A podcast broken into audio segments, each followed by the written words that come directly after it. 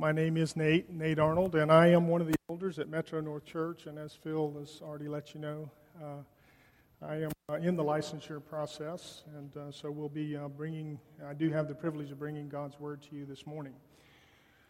It's good to see a lot of some familiar faces out there this morning, and there's a very good spirit in this place. I just have enjoyed worshiping with you this morning, and as we continue to worship, I would like you to take a moment and just think, just kind of settle your mind a little bit, and I would like for you to think of a public person that most interests you, somebody that you're interested in, and this person could be anyone. It could be an actor, it could be a business person, it could be an athlete, it could be a writer, a singer, some kind of leader, but this kind of person would cause you to automatically stop at a magazine stand and pick up an article or a magazine if you saw a magazine article about them, or maybe you would stop and watch a television special about them, or a TED talk. You would just take some of your time out of your day. You have a lot of interest in this person, and over time you would come to grow interested, and you would come to grow to know this person more and more. Well, who would that be for you? Who is that person? Well, let me do something else. So now let's say that I have the power to give you 1 week with that person. And you can stay with that person for 1 week. Everything's taken care at home. Don't worry, ladies. Guys, everything's taken care of the job. You can spend 1 week with that person. You stay in their home. You get to eat with them, you get to spend time with them, you get to follow them throughout their day. And you just get to know this person. So at the end of 1 week, what do you think would happen? Do you think you would like this person more, or you would like them less? Could be either way, right? Do you think you would really respect them more? Do you think your mind would think about things that they did, or do you think you would respect them less? Do you think you would find out things about them that you would go, woo, not the person I thought? Well, the whole point is, the truth is that you won't know until you know more about them, right? You just won't know. You won't know the answer to that question until you know about that person. You see, we can know about somebody, but it is impossible to truly know somebody without knowing a lot about them, isn't it? We can know about somebody and not know them, but it is absolutely impossible to know someone without knowing a lot about them. Would you agree? It's this way for yes. Okay, all right. So in other words, and I'm talking about our approach, and Phil's already told you we're going to do a kind of a mini-series on how to read your Bible, and we'll get to that in just a minute. But we're talking about our approach, and what I mean when I say how to read your Bible, I mean in what manner to read your Bible. What lens do you look at the Scripture through? What's your mindset when you approach the Bible for the first time, or when you approach the Bible to read it? That's what I'm talking about when I say how to read your Bible. And this morning, my thesis or my idea is that we should read our Scripture to get to know Christ. We should read our Scripture to get to know Christ. In other words, our approach to reading Scripture must be from the viewpoint of determining who Christ really is, because he might not be the guy we think he is in the first place, right? Might be different from what we were taught growing up, or might be different from what we saw on television or various other inputs from culture. Christ may be completely different than we originally thought. And John 17:3, this is critical. This is critical to our spiritual well-being. John 17:3 tells us, "And this is eternal life, that they know the only true God and Jesus Christ, whom you have sent." This is critical to our eternal well-being, because we must know who God is and Jesus Christ, who He sent. Well, way number one in your notes. We study Scripture to get to know Christ as a person. We study Scripture to get to know Christ as a person. And throughout our text that was read this morning, throughout the New Testament, Christ is presented as a real person. He's somebody you could touch. He's somebody you could handle. He's a real person. And we're seeking to get to know a person. We're not seeking to get to know some ethereal idea when we approach the Scripture, some idea about salvation. We're seeking to know Jesus Christ as a person. And Matthew 11:28 tells us, he says, "Come unto me, all who labor and are heavy laden, and I will give you rest." We're coming to a, say it with me, person. We're coming to a person. We're not coming to an idea. And Hebrews 4:15 through 16 says, "We don't have a high priest who's unable to sympathize with our weaknesses, but one who in every respect has been tempted as we are." He's a person, yet without sin. And because he's a person, we can have a relationship with him in this manner. "Let us then with confidence draw near to the throne of grace, that we may receive mercy and find grace to help in time of need." Christ is a person. Well, what does that mean? The Scriptures teach us that Christ walked this earth as a man for 30 plus years. He was born as a baby. He grew up. He walked the earth. He lived with his last 3 years with his disciples. He walked daily with them. He was killed. He was buried. And then he rose from the dead. And something interesting happened when Christ rose from the dead. He took some very serious pains to make sure that his disciples didn't think he was a ghost, didn't he? What did he do? He said, "Hey, Thomas, touch me. You can touch me. You can handle me. You can put your hand in my side. Give me a piece of fish. Let me eat it. Even though I died, I'm still a person. I'm a person." And he took very great pains to do that. Well, how do we get to know him as a person? How do we get to know anybody as a person, right? Remember, to truly know somebody, we've got to learn a lot about them to truly know. So example, guys, married guys in the room, everybody look at me. What did you do when you were dating?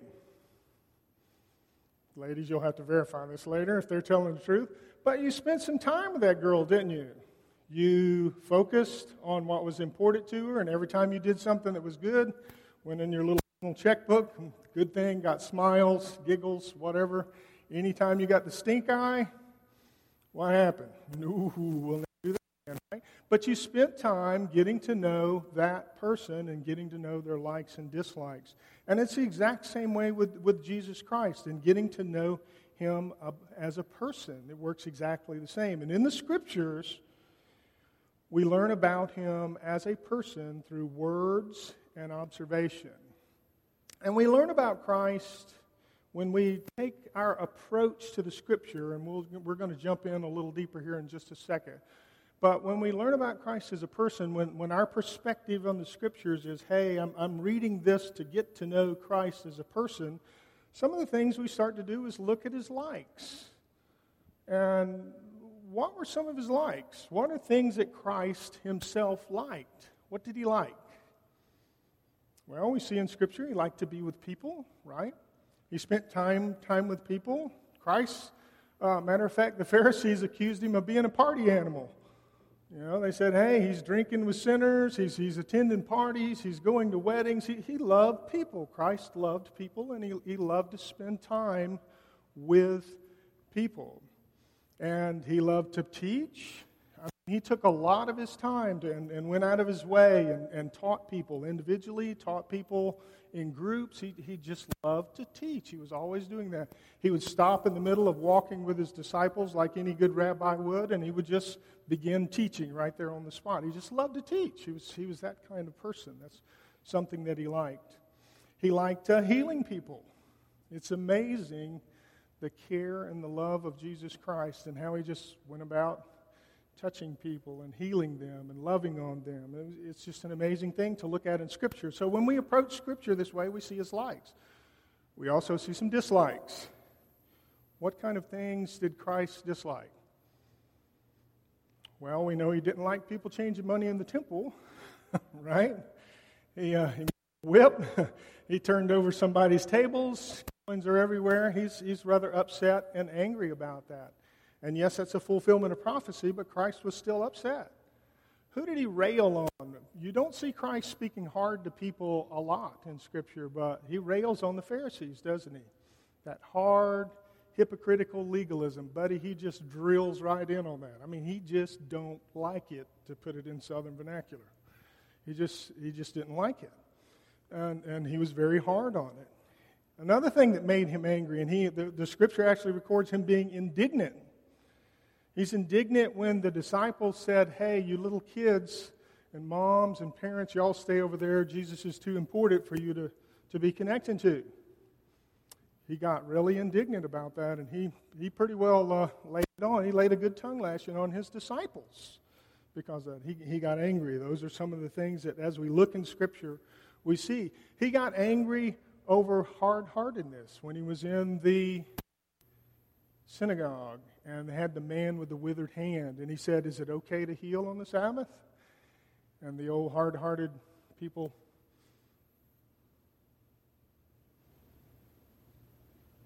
and he got angry. It says he looked around with anger, and then he went ahead and healed the man anyway, which was pretty neat. We see his emotions. We see his likes, his dislikes. We see his emotions. He weeps over Lazarus. He weeps over all of Jerusalem. When he tops the hill, getting ready to enter in Jerusalem, he breaks down. He cries. And he just says, if you guys only knew, if you just only knew what was in store for you, it would be different for you.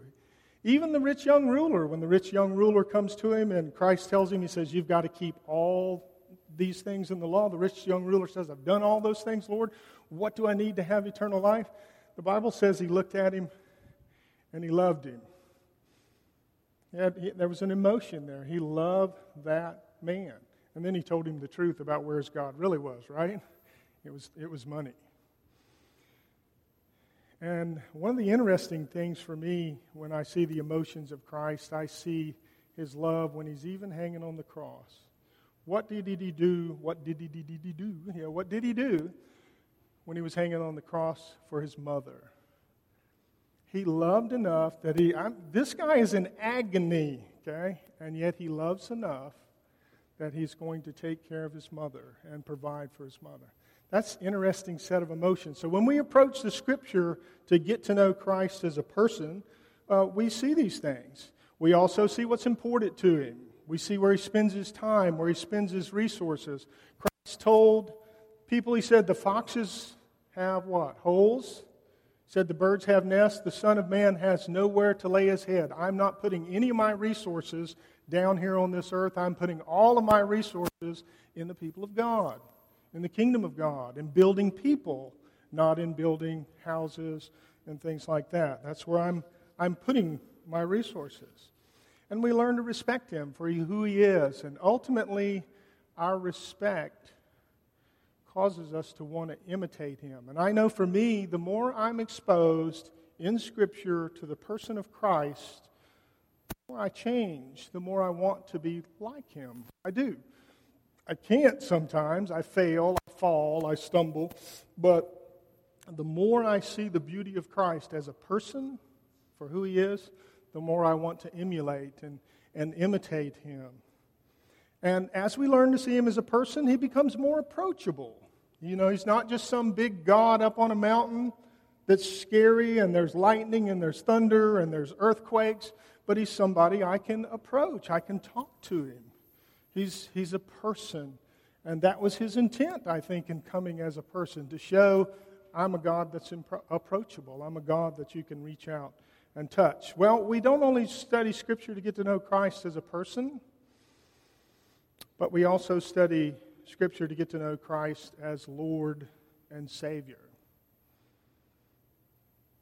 What do we mean when we say Lord? It's kind of a far-off term to us in modern American Western society, isn't it? When I say somebody's my Lord, you know, we're Americans. We don't have no lords. We don't do that. Right, we're independent. We took care of that, you know, back in the 1700s, and we've been independent ever since. But when we look at the Scripture and get to know Christ as Lord, that's the one whom I serve. That's what Lord means. It's the one who has control over me. And you'll see that in your text in verses 10 and 18 and 20 through 22. He says, and it's somebody that means that he's my Lord. I've turned away from my way, and I've started doing things his way. The one who gives me my identity. Verse 10 and 18, the one, he says, walk in a manner worthy of the Lord, fully pleasing to him, bearing fruit in every good work. Because he's the head, right? He's the firstborn. He's preeminent. And he's also Savior. He's Lord and he's Savior. Now, your text doesn't say the word Savior, but it gives a very succinct definition of being a Savior. And let's look at that very closely. In verses 20 through 22, he's the one who saved me from my sin. He's the one who makes peace by the blood of his cross, and has reconciled those who were alienated, hostile, those who were doing evil. He's my Savior. He's my Lord, the one whom I serve, the one whom I've oriented my life to obey, and he's also my Savior. If Christ is truly your Lord, in other words, you've reoriented your life, you've repented, and you've turned toward him, and you're following Christ, then he's your Savior. But if he's not your Lord, then he won't be your Savior. I'm going to say that again. Think about this. If Christ is truly your Lord, then he's your Savior. If he is not your Lord, then he will not be your Savior. And this is clearly taught. I've put a text up here. I think we should have it in Matthew chapter 7, verses 21 through 23. Let's look at this. Christ himself says this. He says, not everyone who says to me, Lord, Lord, will enter the kingdom of heaven, but the one who does the will of my Father who's in heaven. So it's not just the words that come out of our mouth, is it? It's the position of our heart in following Christ. On that day, many will say to me, Lord, Lord, did we not prophesy in your name and cast out demons? Didn't we have good theology? Weren't we good Presbyterians? Didn't we have all that good stuff? And do mighty works in your name? And then I will declare to them, I never knew you. Depart from me, you workers of lawlessness. I was never your Lord, and therefore I am not your Savior. So we study Scripture to get to know Christ as a person. We study Scripture to get to know Christ as Lord and Savior. And we study Scripture to get to know Christ as God. We study Scripture to get, because he is God. We study it to get to know him as God. He's the image. Our text tells us there in 15 through 17 and 19. And even if you move over to chapter 2, verse 9, you'll see this. It says, he is God. He's the image of God. If you want to see what God looks like, that's him. He's the creator. This is Christ. Everything was made for him, and he holds all things together. This person, he's the fullness of God. In him, the whole fullness of the deity dwells bodily. You can't get more God than that. It doesn't happen. So when we study the Scripture to get to know Christ, we also know him as God. And there's a parallel scripture, if you want to look at it later, in Hebrews verse 1-3. He's the radiance of the glory of God, the exact imprint of his nature. And he upholds the universe by the word of his power. This person, this Lord and Savior, this God. And if you struggle with this, if this kind of blows your mind a little bit, you're in good company. And we'll look at a couple of scriptures here. The Apostle Philip struggled with this. Has nothing to do with Pastor Philip, but the Apostle Philip struggled with this. And let's look at that. Let's go to John 14 real quick, if you will, and let's read that passage. John chapter 14, 8 through 11, should be on your screen up there. And Jesus has just got finished telling. He says, "I am the way, the truth, and the life, and no one comes to the Father through me." And Philip says these amazing words. He says, "Lord, show us the Father, and it'll suffice us. We'll be happy. Show us the Father."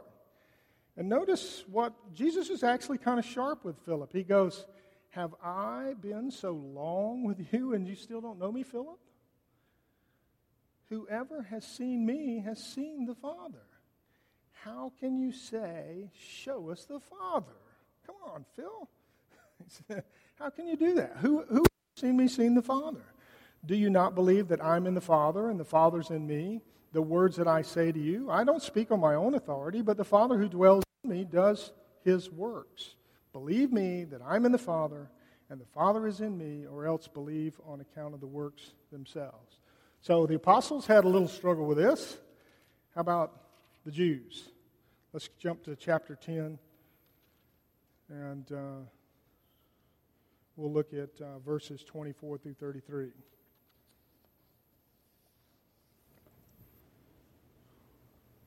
And the Jews come up to him and go, how long will you keep us in suspense?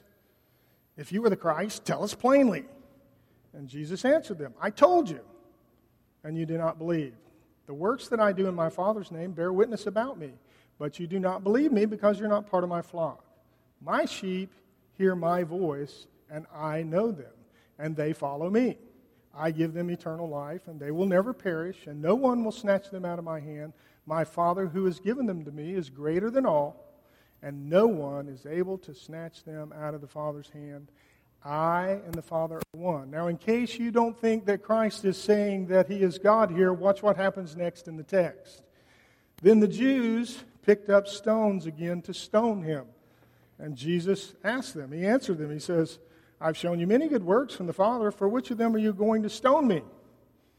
And the Jews answered him, it's not for good work that we're going to stone you, but for blasphemy, because you, being a man, make yourself God. You, being a man, make yourself God. So we study the Scripture to get to know Christ as a person, and because it takes a person to relate to a person, doesn't it? We study the Scripture to get to know Christ as Lord and Savior so that we learn from him and that he can rescue us from our sins. We study the Scripture to get to know Christ as God so we can trust what he says and realize that he can bring whatever he desires to come to pass. And unless we search the Scriptures to know Christ, we're just reading a wonderful history book. It's just a little book of tales is all it is. But when we read and study to see and understand the wondrous work of God in Scripture and see Christ for the person that he is, this book comes alive. We're looking at a real person here. We're looking at the God of gods and the Lord of lords. And we start to honor him for who he is, perfect and holy and righteous and loving and merciful and all the aspects of God, kind, gentle, and merciful. By reading the Scripture to know Christ, we understand that he has made us new, and he's put his Holy Spirit into us, and we've become part of his bride. And as his bride, we don't want to bring any dishonor to him, do we? We don't want to grieve his Holy Spirit. And we begin to understand our baptism, as we had up here, that we're part of Christ, that we're part of the body of Christ. Our communion becomes real. This becomes more and more real when we look at the Scriptures through the lens of Christ. The bread, it's broken for me. It's my strength. It's what I feed on. It's where I get my sustenance. And the wine becomes more ugly and yet more beautiful. It becomes ugly in the sense of this is what it took to pay for my sin. And it becomes beautiful in that there's not a single creature on the planet or in all of eternity that can bring a charge against my soul when we understand Christ that way. By reading Scripture to know Christ, our works take on new meanings. They take on the deeper purpose of demonstrating to others how Christ himself loves. Well, let's put this in shoe leather. As the old Baptist preacher said, he said, we need to walk this out. We need to put this in shoe leather. What does this look like when we study the Scripture to know Christ? And how do we do this? How do we begin to do this? How can we put this into practice in our lives? Well, one of the ways is personal prayer and Bible study. When I personally pray, I get aside with God and I begin to look at His Scripture. And there's very good reading plans out there. I might recommend some that alternate between the Old Testament, so you can see the work of Christ in the New Testament versus the Old Testament back and forth. McShane's reading plan is a good reading plan to do that. How about devotionals? Got to be a little careful with devotionals, but you can get off in some wacky stuff. But you've got some good elders and a good pastor, and they can recommend those to you. I find for me, one thing that I do when I approach the Scriptures and look for Christ is reading a whole book of the Bible at one sitting. Now, I know I'm weird. It's okay. Some of y'all are going, huh? Okay. But I sit down, when I sit down with an epistle and I read it front to back, the first half I see Paul holding up Christ, and the last half I see how to put that in my life and how to actually work it out. Memorizing Scripture. This is something I do myself. I enjoy doing this, but it kind of lets it percolate in my brain. When I memorize Scripture, I memorize specific Scriptures about Christ, it begins to help me realize who He is as a person. It begins to let me realize who He is as my Lord and Savior, and then I can reflect on that and know that He is God. Family devotions is another way. Family devotions. When you have to teach somebody else or teaching somebody else. How many have ever tried to teach somebody else something? It takes a little organization, doesn't it? You have to spend some time, putting your thoughts together and stringing them together to solidify what you've learned. And it helps keep you from being willy-nilly in the Scriptures. It does. When you sit down and you teach somebody else and you string things together, you begin to get it better yourself. Small groups, Bible studies. I've never attended here. Well, I've never attended here since you've been here in this building. I did attend one time. But small groups and Bible studies, I heard you guys talking about those. Great places to begin to look at Christ as a person, as Lord. And it provides you with focused study and with discussion. You get kind of a learning community, and your brothers and sisters hold you accountable. And they continually point you to Christ. And last, church services. Church services. I was really, again, I haven't looked at anything. It's just the Lord worked it out this way. But your liturgy helps you to see who Christ is. If you'll just take your bulletin and set it on the table and back away from it and look at what happens in the church service. What happens? You open with prayer. There's reading. There's forgiveness. There's asking, there's confession, there's the pardon, all that going back shows you who Christ is. And when you approach the Scriptures that way, then you get to get a better grip on who Christ is in the Scriptures. Public and personal prayers, we've already talked about that. Acknowledge Christ as Lord. Singing, I love the way you guys do music. It's good stuff. It's singing prayers. It's singing good theology. It's singing a good understanding of Christ, and it sets it to music, so it's not only just heady, but it winds up in our hearts. Singing helps us do that in our liturgy. Preaching the Word, pointing us to Christ. That's kind of a given. And the sacraments, they're meant to point us to the person, the Lord, the Savior, and God, Jesus Christ. That's what they do. They're a sign and a seal of what's been done. Our baptism and the Lord's table, the Lord's Supper. They point us to Christ. So my hope is that as we go through this series and as you look at Scripture from now on, your intent will be that you would look at Scripture with the bent of seeing who Christ is as a person, seeing who Christ is as your Lord and Savior, and seeing who Christ is as God. And this is how, or by what manner, we should study our Scripture or study the Bible. Without Christ, it's just a nice book. That's all it is. John 5:9 says, "You search the Scriptures because you think that in them you have eternal life. And it is they that bear witness about me."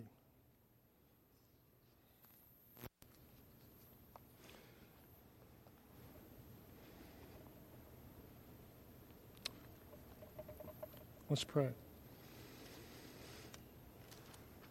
Father, I pray exactly what our text was this morning. I pray that you would open our hearts, that from the time we have heard, Lord, that our hearts would be set on you and that we may be filled with the knowledge of your will, Lord, in all spiritual wisdom and understanding. Lord, that we might walk in a manner that is fully pleasing to you, that we might bear fruit in every good work, and we might be increasing in the knowledge of God, so that we get to know you more and more and more and more. Lord, that our relationship grows stronger and stronger with you, and Lord, that we realize who you are and that we realize you're extremely approachable and there's nothing in our lives that we can't talk to you about, and there's nothing that you can't walk us through or rescue us from, and that there's nothing, Lord, that's going to surprise you. Lord, you've struggled with it all. You've been tempted in every way just like us, and you know what it takes to overcome it, and you can supply that need through your riches and glory. So I pray this for this congregation, that they may be filled, that they may be strengthened, Lord, that they may have endurance and patience and giving thanks to you and glorifying the name of Christ in all that they say and do and think. And it's in Christ's name I pray. Amen.